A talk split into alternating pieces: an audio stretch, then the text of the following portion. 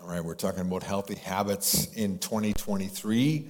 I wonder how your habits are going. I mean, you've made some decisions, hopefully, at the beginning of the year, like we always do. Maybe it's exercise, maybe it's food, maybe it's shopping. And, and I hope one of those habits that you've begun to practice is the reading of God's word every day or more, you know, throughout the week, that that's become a, a rhythm in your life. You're, it's, you're developing that habit. That's an important one. And, and as we build on that habit, we come to this topic of prayer. Now, I want you to know that um, as we read the Gospels, we understand that Jesus would be the most healthiest person you could possibly imagine. He would be the epitome of spiritual health. And so, as we talk about healthy habits, of course, we're going to look at Jesus and what, what did Jesus do? And, and what we find is in Mark 135, I think it's up there, uh, we find that Jesus got up early while it was still very dark, departed and went out to a deserted place, and there he spent time in prayer. So, at the, right at the beginning of the Gospel of Mark, he's saying, This is the pattern of Jesus. He gets up early, it's dark, and he's praying somewhere. Now, in Luke chapter 5, verse 16, it says, Jesus himself frequently withdrew to the wilderness and prayed.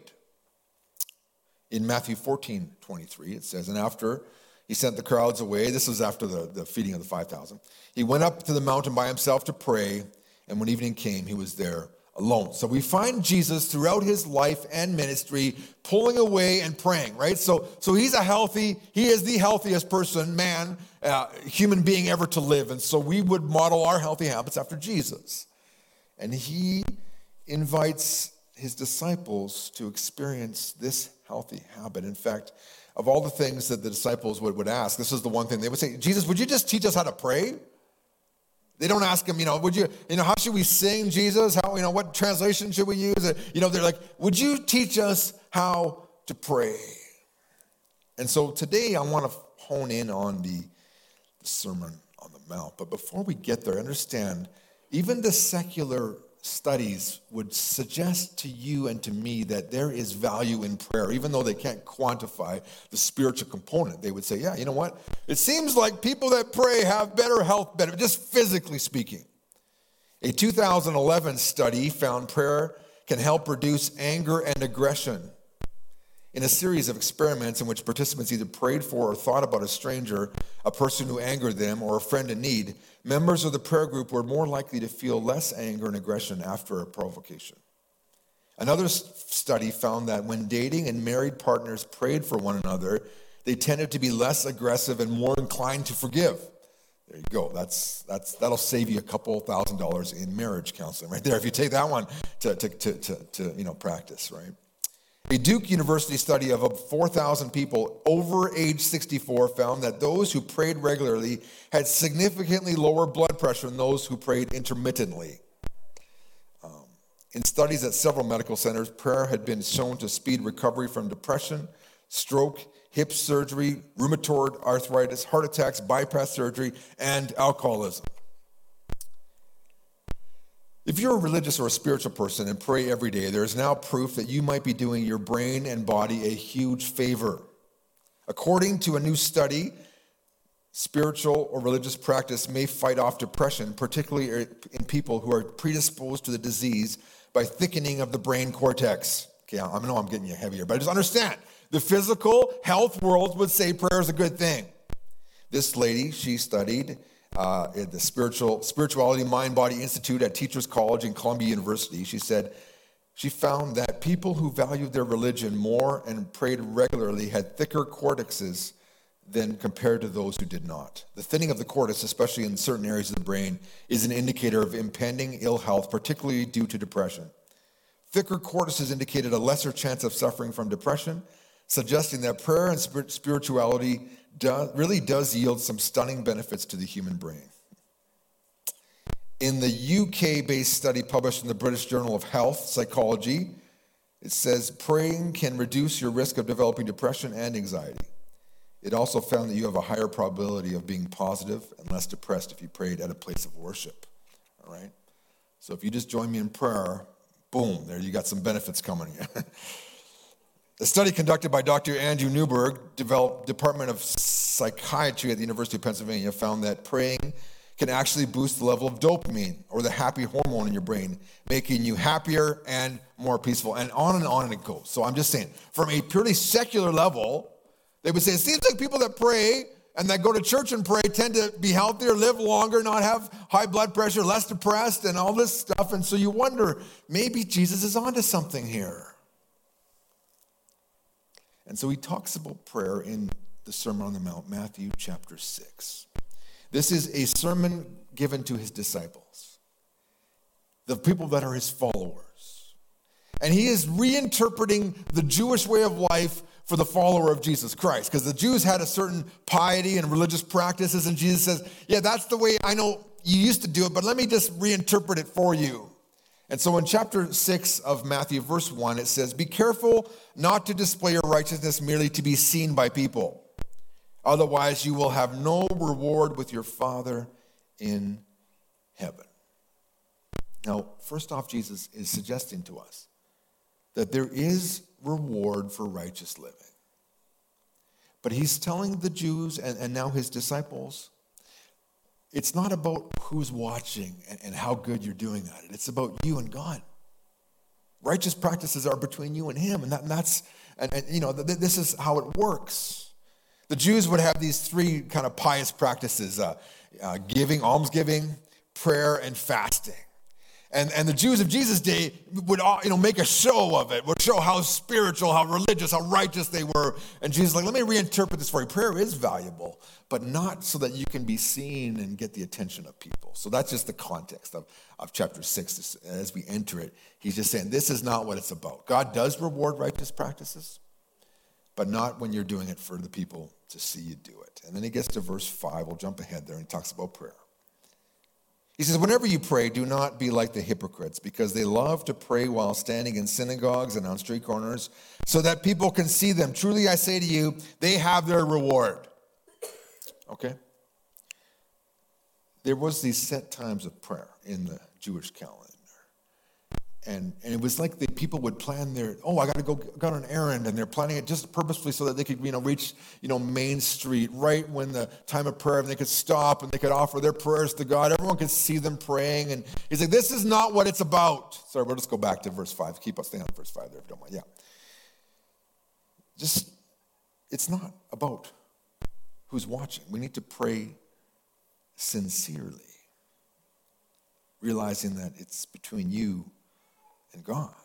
You're not trying to get the attention of other people. He says that in verse 6. We'll jump ahead now. But whenever you pray, go into your room, close the door, pray to your Father in secret. And your Father who sees in secret will reward you. We want to pray not just sincerely, but secretly. God rewards secret prayer. And in the ancient Palestinian house, there would be one closet that was lockable. And this is what he's talking about pray in secret. I was at college, and, and one of the guys talked about going into his closet to pray. And I thought, well, that's cool. So I thought, I'm going to try this. So I went into my closet to pray, and it was small. And, um, and in my closet, of course, is my hamper, right? And and it wasn't a very spiritual time because I'm sitting there next to this, you know, hamper of dirty clothes, you know, sweaty soccer clothes, and I just, you know, socks and, you know, and all that. I just like, this is not a very spiritual, I'm not getting drawn closer to God in the closet here. But, but it was, it was the point It was, yeah, you know, a secret place, uh, a quiet place. I mean, there was another guy in, in, the, in the dorm, and he would leave his door ajar, and he would, kneel on his bed and pray. So you look in his door and you could see his legs there and you could hear him praying. And of course, he was drawing attention to himself. I discovered that there was this room at the back of the dorm.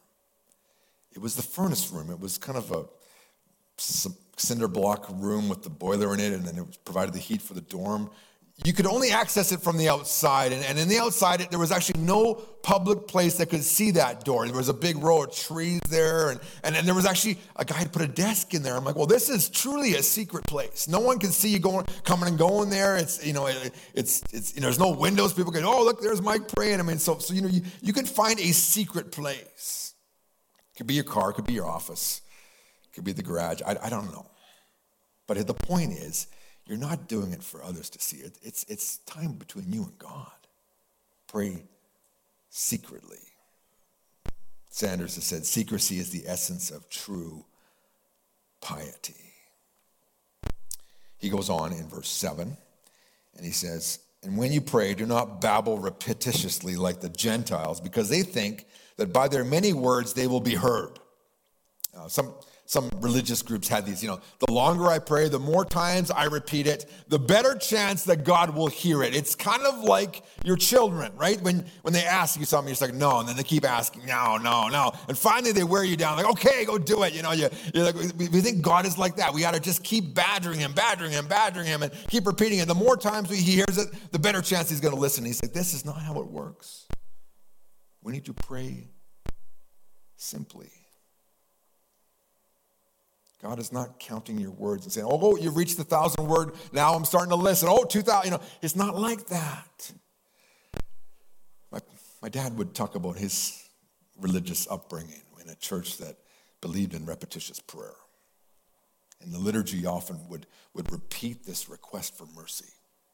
Hospitopomiloi, say in Ukrainian, Hospital, hospitopomiloi. And they keep praying for mercy, mercy, mercy, mercy, mercy. And my dad's like, we never seemed to get it because we kept asking for it, kept asking for it, kept asking for it. A hundred times in the liturgy, we, we'd keep praying for mercy, mercy, mercy, mercy, mercy. And, and, then, and then he discovered the gospel of Jesus Christ. That on the cross, we can discover God's mercy once and for all. And when we receive Jesus as our Savior, we, we, we receive God's mercy. And we don't need to keep asking our sin is dealt with and we're forgiven and we're established in relationship with Him. Pray simply. In seminary, I took a class on, on prayer. It was an elective class, it was a two hour class on prayer. Uh, I think it was like a Wednesday to Friday. Like so, here I have you know like a 90 hour degree, and there's like a two hour elective class on prayer. It was kind of weird, but this brought this guy in from the states, T.W. Hunt. He'd wrote a book on prayer, The Doctrine of Prayer. So I was just waiting to see what TW would do when he came time to pray. And so he would open, okay, let's open up the class in prayer, right? And he'd pray. And it was like 15, 10, 15 seconds. All right, Lord, here we are. Teach us, guide us in your truth. Amen. And I'm like, whoa. and this is a guy that did all night prayer vigils. He'd pray for, oh, throughout the night, you know, stay up till two, three in the morning, pray, you know, you know, all, you know, these 24 hour prayer cycles. He did all these crazy things back in Texas. And, and in our class, it's like, okay, Lord, help us today. Amen. You know, in simple prayers. And then he gets to verse 8. He says, Do not be like them, for your Father knows what you need before you ask him. You need to pray steadfastly. You don't need to keep repeating and keep asking and keep, you know, just pray simply and then pray steadfastly. He knows what you need, which is kind of weird. So, like, why do we pray? If He knows what you need, why are we praying? That's a good question to ask, and I've asked that question myself. And it appears that God actually wants you to have a relationship with Him. He doesn't want to give you a check so you can live the rest of your life. You know, here's, you know, here, here's, here's your, your, you know, your, your inheritance. Here, here's the big wad of cash. Just go live your life. He wants you to actually check in with him every day. He delights in that. You know, some of you are like that with your kids. You, you like to hear from them. You like to know what's going on in their life, your grandkids maybe. A healthy relationship has that ongoing component of communication. And God invites us to pray. He knows what we need. And so we don't need to go on and on and on and on and describe what we need. Lord, I need a new engine for my truck. It's a 350 with a four barrel carburetor. And you know how God, I need that. You know, he doesn't need those details. Said, God, the truck ain't working and I can't get to work, so help me, Lord. And he'd be, like, okay, I got you. Yeah. I know what you got in there 350, you know, you know differential, four speed on the phone. Uh, he knows all those details. I, you know, I've been at prayer meetings where people are just going on. I mean, God knows all that. Okay, just, just get to the point already. Now, in your private time, you can do whatever you want, but this is what Jesus invites us to do. Just ask simply, but he knows. I mean, Lisa and I were talking about this. We were talking about some of the stuff at New Life, some of the challenges. And you know what we did? We stopped and we prayed for our church.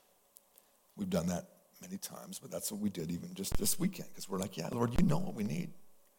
So now we're just humbly and simply asking for those things um, for workers, for leaders, uh, for spiritual impact in our community. Lord, you, you know what we need. Help us. And then he gets to the model prayer in verse 9. But before we get there, here, here's the healthy prayer habits. Sincerely. So go back there. Sorry. There we go. Pray, pray sincerely, pray secretly, pray simply, pray steadfastly. And then he says in verse 9, this then is how you should pray. So pray this way. Uh, Matthew 6, verse 9. We'll go to the next verse there. Let's see. Uh, coming there. There we go. Our Father in heaven. We start out with this address. You know, I've, I've often prayed, and some people, some people start praying, and there's like, oh, I need this, I need that, I need that. I'm like, who are you talking to? Like, you know, and, and, and here Jesus we're talking to the Father who is in heaven. And first and foremost, we have this relational connection with him. In John 1, verse 12, he says, Those who received him, those who believed in his name, he gave the right to become the children of God. So, having received Jesus Christ, having believed in his name, we become part of his family. And so we can approach God in this familial sense. Not, oh, thou great, omnipotent, you know, sovereign, uh, you know, massive God in the universe who oversees all things. And I mean, he is that. But when Jesus teaches us to pray, the Son of God teaches us to pray, he says, just talk to the Father. But just in case you're tempted to get a little too colloquial with him, he is the Father in heaven, not the Father on earth. He's not your buddy sitting next to you in the car. He, he is the Almighty, exalted Lord, sovereignly ruling over the whole universe in heaven. He is a spiritual being. He is not confined to time, space, and matter like we are. Don't forget that. He is not your buddy in the sky.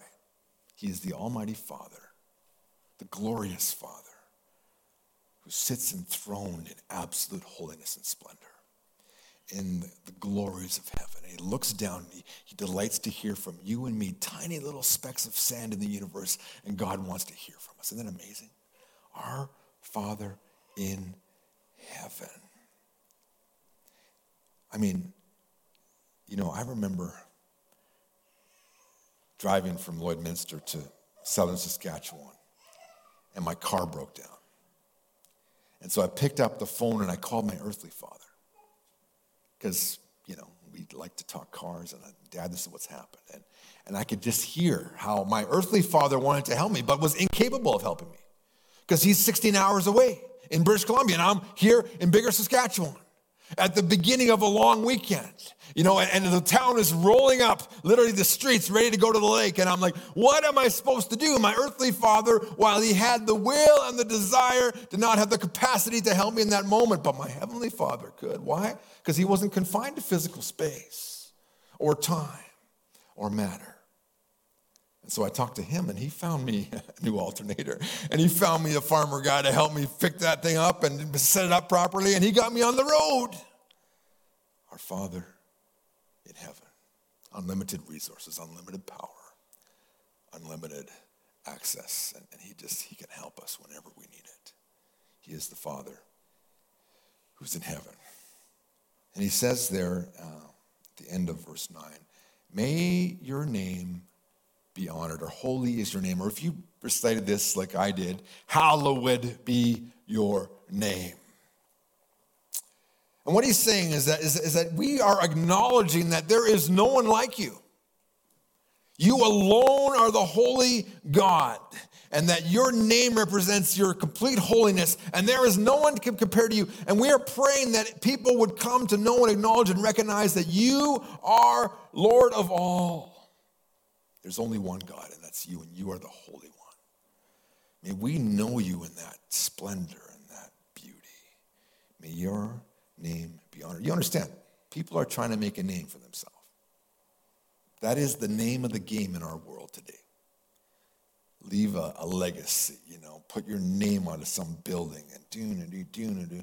And we're tempted to be drawn into that. And, and the Lord's Prayer re, re, you know, reorders our life and says, oh no, we want your name to be memorialized. We want people to recognize your name. We want your name to stand and to, and to, you know, to, to, to be, be given the honor and the, and the praise that is due unto it. He prays in verse 10, the beginning. May your kingdom come. And of course, Jesus is talking, talking about the kingdom. The, the reality that, that he is the king and that he one day will rule. The kingdom begins with the cross and the resurrection, and it, and it ends with, with Jesus returning and establishing a, a literal reign on this earth. And, and can you imagine everything that irritates you about life on earth right now will be rectified by Jesus? Every injustice, every greed, every selfish moment, you know, will be revealed, and Christ will reign in absolute righteousness and splendor and glory. He's like, we are praying for your kingdom to come. But of course, part of that prayer is that, that he would rule as king right now in our own hearts. That the principles and the values and the laws of your kingdom would be the ones which I live by. And that I would take the high road standard of Christ in my own life. I'm praying for your kingdom to come. That's like be king in my life. And may your kingdom be established here on earth in your good time and in your good pleasure. Pink would say, We long to see the kingdom of grace extended and the kingdom of glory ushered in. God's plan will prevail and his ways are right. So you understand, okay? I'm praying this prayer. Like, if you have not started praying, this is a good place to start, just the Lord's Prayer. But as you pray this prayer, these things will come to mind and, and it will recalibrate your life, right? Because I think, I, I, look at the trajectory of our world and I listen to older preachers, especially, and they're like, this is getting really bad. Oh, this is so horrible. This is nasty. It's awful. Wow, you know, will the church be standing in, in 10 years? And, and, and who knows? But when I pray the Lord's Prayer, and I pray this, may your kingdom come, I'm reminded that his plan will prevail in the end. All the people, the men and women and organizations and political structures and ideologies that seek to, to cut down the truth about God and His Word and Jesus Christ, ultimately all those will be destroyed and Christ will stand and reign and rule forever. So this reminds me, as bad as things may look, a better day is ahead. And because I have surrendered my life to the King, I will be part of his kingdom. And I don't need to worry about the garbage I see in this world. It, it, it will bother me, but I'm like, no, I know where, how this will end. And I can trust in him today. He ends with, May your will be done on earth as it is in heaven. I want your name to be honored and recognized. I want your kingdom to come. Now, I want your will to be done. In heaven, God says, I need this, and it's done. He asked the angels to do this, they do it. He says, May we respond to you just like the angels in heaven with absolute, sincere, and loving obedience because we know you know what's right and is best for us. Right? I mean, a healthy child knows that when his parent asks him or her to do something, they're, they're, they're asking because they know what's best for them. Now, children that don't receive that instruction get in trouble, make bad decisions. And we, as God's children, do the same thing when, when God says, Here, this is the right way, this is the best way, this is the way of blessing. But no, I want to do it this way. Guess what happens? We get in trouble. And so we begin to pray, Lord, may your will be done. May my will be an expression of your will. And we not find ourselves at all. Now you'll notice the beginning of the prayer, it's all about God. It's not about me or it's not about you. It's not about what I want, what I need. It's not my laundry list. Here, God, here's what I need which is like, Lord, it's you, it's you, your name, your kingdom, your will. And then after you've prayed those things, you're finally ready to get to your junk and your stuff and your needs. But maybe by the time you get to, to the middle point of the prayer, your heart and your mind have changed. You're no longer thinking about yourself. Because the greatness of God's name, the wonder of his coming king, kingdom, the glory of, of his will, now brings you to the place of like, okay, now let's talk about me, but it seems so small in light of you. But as a father, he cares about your needs. So he invites you to bring those needs to him. You see this here in verse, uh, the next verse there.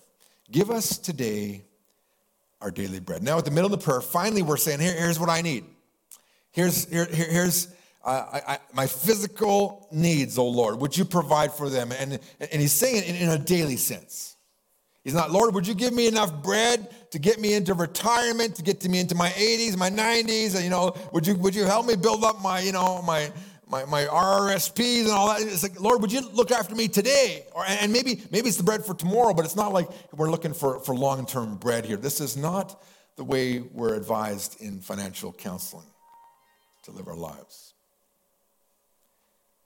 Give me today daily bread.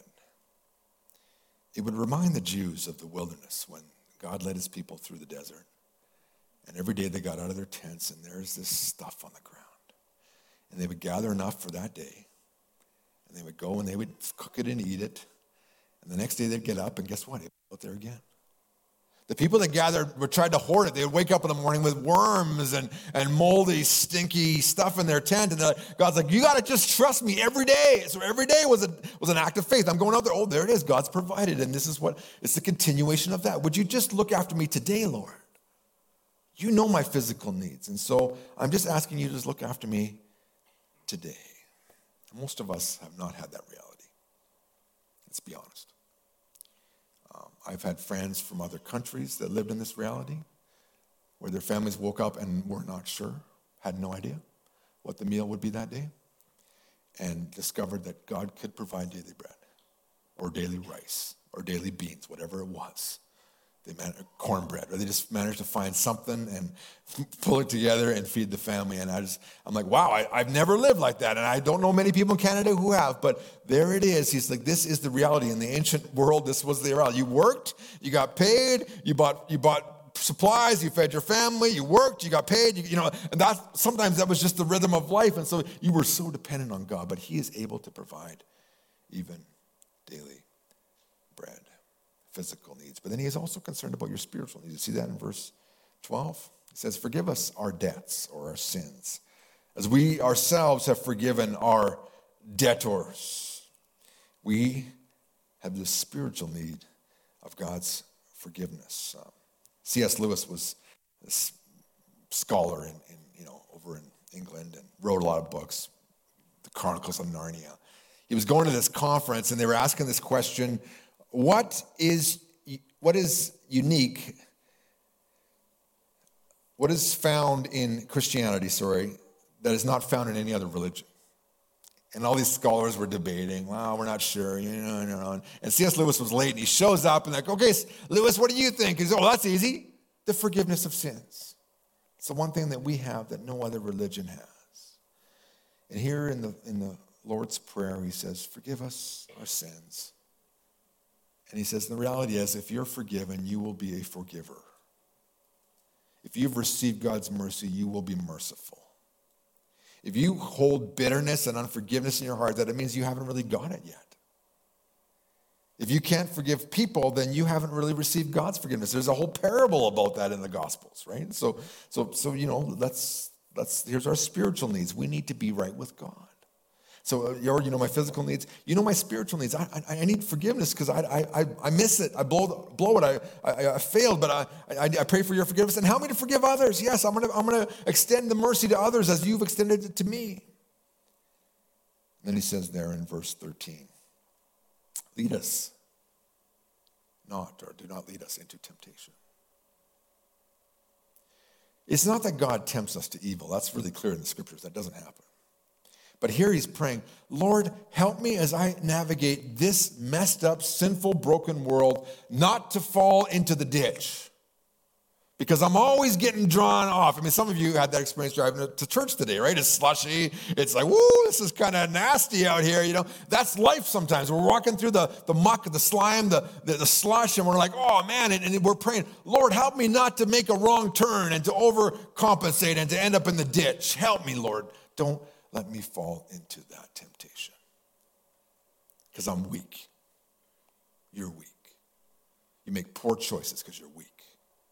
And you don't, you try to do it on your own strength and you fail. And as the Lord's Prayer reminds us, no, no, you, God can help you in that. Try to do it on your own, it ain't going to happen right? That's why any kind of addictions program is a communal program, right? Because you, you need others' help. That's why we gather in the church. Why? Because we need each other's help. You notice this? It's us. Lead us not into temptation. It's not me. It's not a private prayer. This is a corporate prayer. Lead, lead us not into temptation. Help us, Lord. And when we see Buddy or sister so and so steering towards the ditch, we, we, you know, we grab the steering wheel and say, no, no, no, get, get, don't do that. In the same line, he says in the set next part, but deliver us from the evil one or from evil. Yeah, there is a enemy of God, the devil, Satan, and his cohorts who would seek to have you be ineffective in your walk with him or not have a walk with him. He'd love for you to just be stuck in sin, selfish, isolated, alone, addicted. He just would love to have you be trapped in bondage. And the prayer of the Lord's prayers, but deliver us from, from the evil one, from evil. We recognize that, that, that He's out there. And He just loves it when we fail and we fall and we stay isolated and we stay hurt and we stay in our sin. Keep us from temptation and deliver us from evil. He's all around us. We, we see it on the TV and in the, in the music we listen to. It's always there. The people that you work with, yeah, there's just this, this, this, this, this stuff all around you. But keep us from that stuff, Lord, from the evil one.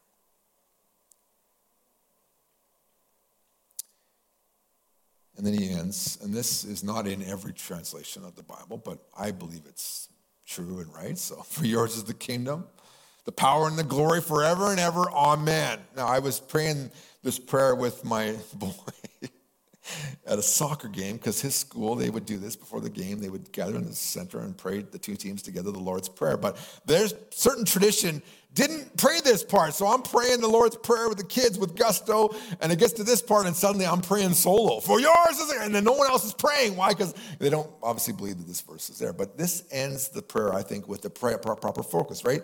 We've prayed for his name, his kingdom, his will. We prayed for our physical needs, our spiritual needs, and now we're ending back with God. Yours is the kingdom.